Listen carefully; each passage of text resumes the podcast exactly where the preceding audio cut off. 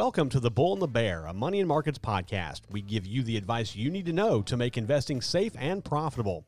With the Bull and the Bear podcast, you'll get exclusive access to some of the top thinkers, analysts, advisors, and gurus in the investment business. And now for your hosts, Matt Clark and Charles Sizemore.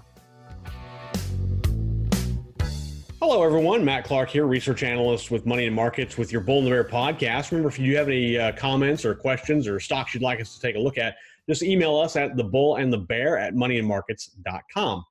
Now, on with today's podcast. You know, we're just two weeks away from waking up from one of the most contentious elections in modern history. Now, I'm not here to talk about candidates or platforms or anything like that, or tell you who to vote for or endorse anyone. I don't do that. I'm not, not going to start now. But instead, I like to look at trends, and I don't mean election trends. More specifically, what trends tell us about the future it's not really an exact science per se, but it can give us a good look into what we could expect. It gives us a pretty high probability of what we what we might see uh, in the future. And for today, I want to take a look at the history of the stock markets and how they've performed after a presidential election. I think it'll give pretty good insight in, into what we investors can expect after election day. Now, I poured over a lot of research uh, and, and, looked at a lot of years of stock market performance compared to presidential elections. What I found was actually pretty, inter- eh, pretty interesting. Let me get into that. First, I want to take a look at how markets perform when a particular party won the White House.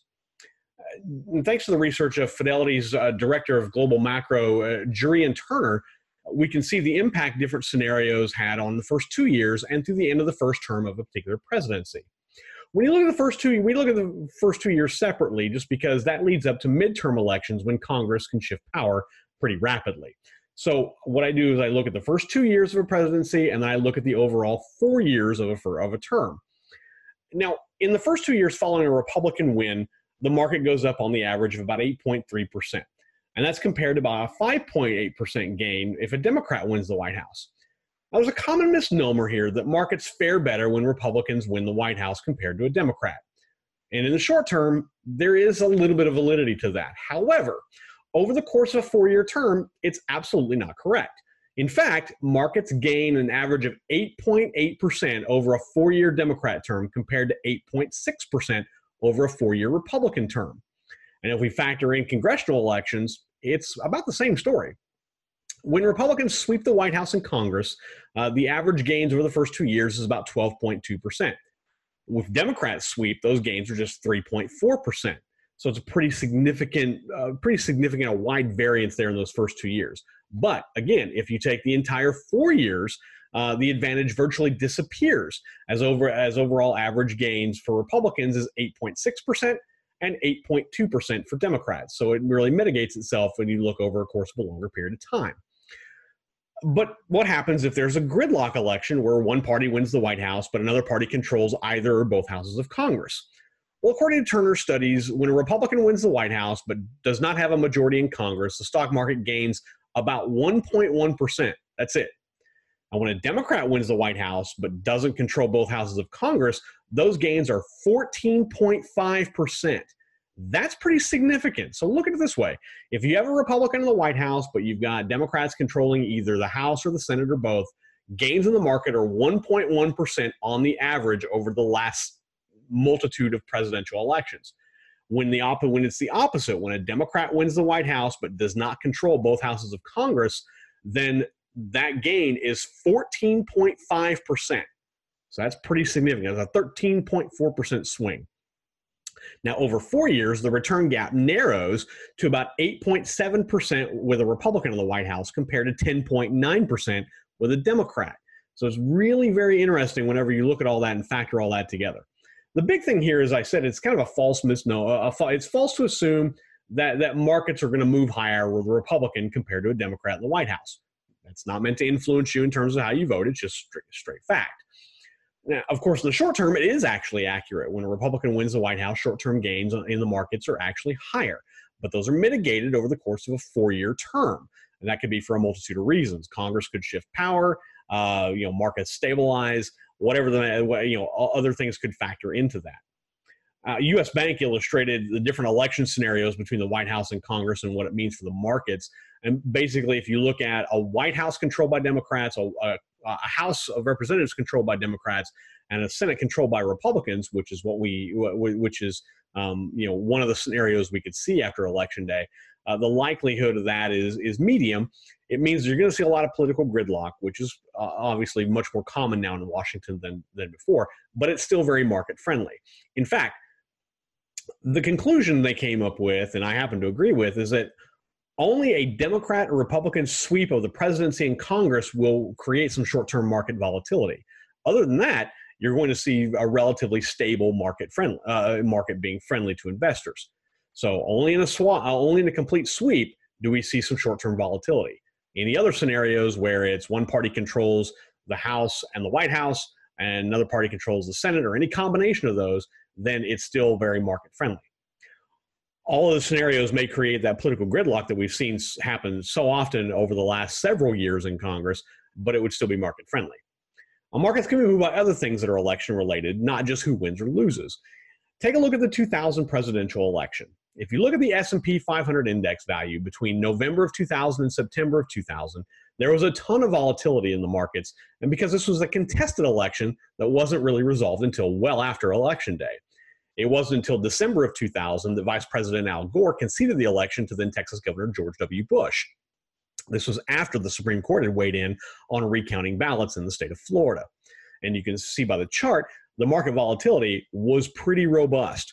The market, the, the S&P 500 fluctuated more than 11% in two months, from up to down 11%. That's pretty significant. After Gore's concession, however, the market then started to tick upwards again. I would compare that to the 2008 election when then Illinois Senator Barack Obama defeated Arizona Senator John McCain for the presidential nomination. The S&P 500 index between November of 2008 and December of 2008, there was a slight dip, um, but you have to remember that there were other economic factors at play, most notably a nationwide recession. But even just a few weeks after election day, the markets started to smooth themselves out. The takeaway here is markets don't really care for a lot of uncertainty. And that's evident by the market moves following the 2000 election. The outcome was in doubt more than a month after the ballots were cast. Fast forwarding that to today, we're looking at an election cycle that's not only contentious, which isn't really germane to how the markets will react, but one where mail in and advance balloting are setting record paces. Mail in ballots could take longer to count and don't all come in by and counted on election day. This means it could be days before we have a winner declared, especially considering the number of ballots are being cast by mail. It could create some additional uncertainty in, in the markets until those results are complete. If there's any contention about those results, the odds are even more for uncertainty. And that uncertainty could last a month or two or even longer, depending on how long that, that election uncertainty lasts. So it's not necessarily that a Republican or Democrat will win, it's whether things are settled. That's what the market likes. The market likes things that are settled and normal all things considered. When you have flux, when you have uncertainty, markets tend to react very wildly. However, you know, if that happens, I can see that uh, that uncertainty lasting. I can see the markets fluctuating pretty wildly. I don't know if we'll see an, 11% swing as we did in 2000, um, but we could see swings if if things aren't handled very smoothly uh, from November 3rd all the way through until the end of the year.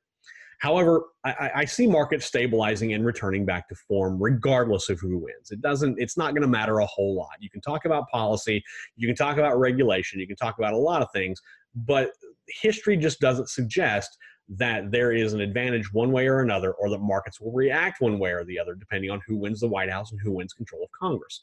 If the market drops precipitously after the election, it's going to be more because of an uptick in coronavirus infections and more lockdowns, and less to do with who occupies the White House come January. In the end, it's maybe difficult to predict who's going to win the election, but it's much easier to kind of use historical data to understand how the market is going to respond. I don't expect a significant market drop or gain no matter who wins on election day. Um, I, I think the only thing that's going to play a factor there is if there's any election uncertainty. That's really it no matter who wins Congress, no matter who wins the White House, I think markets are going to remain fairly stable. We, we may see a, a, slight drop or a slight uptick, but again, I think you have to consider other outside forces, not just an election. That's really all I have on the 2000 election and the stock market. By the way, I, you know, I'd be remiss if I didn't say, uh, you know, I wanted to make sure that you guys get out and vote. Uh, you know, whether that's by mail, whether that's by absentee, whether that's by, uh, you know, standing in, in, some of the lines for early voting if that's available in your state, or whether you get out on election day and vote. Just make sure you vote. Um, who you vote for is, is, is your right, and it's your business. You don't have to tell anyone who it is. Uh, and I certainly don't. I don't tell anyone who I vote for, and uh, uh, and you know I suggest you do the same. Now, make sure you check out our, our YouTube channel. Uh, just head over to youtube.com and type in money and markets in the search bar. We'll have be the one with the green logo. You'll see there's actually a bull and the bear, which is kind of cute. Um, and make sure that you hit the you, you subscribe and then after that you'll see a, a, little bell that comes up that allows you to get notified hit that and you get notified every time we release a new video if you have a question, uh, uh, you know, or comment or anything like that, you can do so. You can do that by emailing us at the bull and the bear at moneymarkets.com, or you can leave a comment on our YouTube channel just below. I'm going to leave you a question on our YouTube channel about the election, what you think markets will do after election day. Just make sure you check that out and leave an answer. You can answer as broadly or, or as, as narrowly as you'd like. Um, if you want to listen to the Bull and the Bear uh, on on a on a podcast channel, you can do so on your favorite podcast indicator. We're on Apple Podcasts, Google Podcasts, Spotify, Amazon, iHeartRadio, and a wealth of others. Make sure you subscribe and get alerted every time a new podcast is released, no matter what uh, what you're listening to. Uh, leave us a comment or a review on any of those platforms. We'd love to see your feedback. Again, if you want a particular stock or sector you'd like us to look at, just email us at the Bull and the Bear at moneyandmarkets.com. Coming up uh, uh, this week, uh, we'll have Money Markets Chief Investment Strategist Adam O'Dell. He'll join me along with contributor Charles Sizemore. We'll pick into a couple of stocks and take a look at what you think, uh, what, what you need to know uh, about whether they're ones to buy or ones to stay away from. We'll also have our marijuana market update and our week ahead coming out as well. We've got some other videos in the works too, so make sure you stay tuned to our YouTube channel and find out what those are. Until then, this is Money and Markets research analyst Matt Clark, host of The Bull and the Bear, as well as the marijuana market update and the week ahead. And uh, I'm wishing you all safe trading. You've been listening to The Bull and the Bear, a money and markets podcast. Tune in each week to hear insights on how to make investing safe and profitable for you.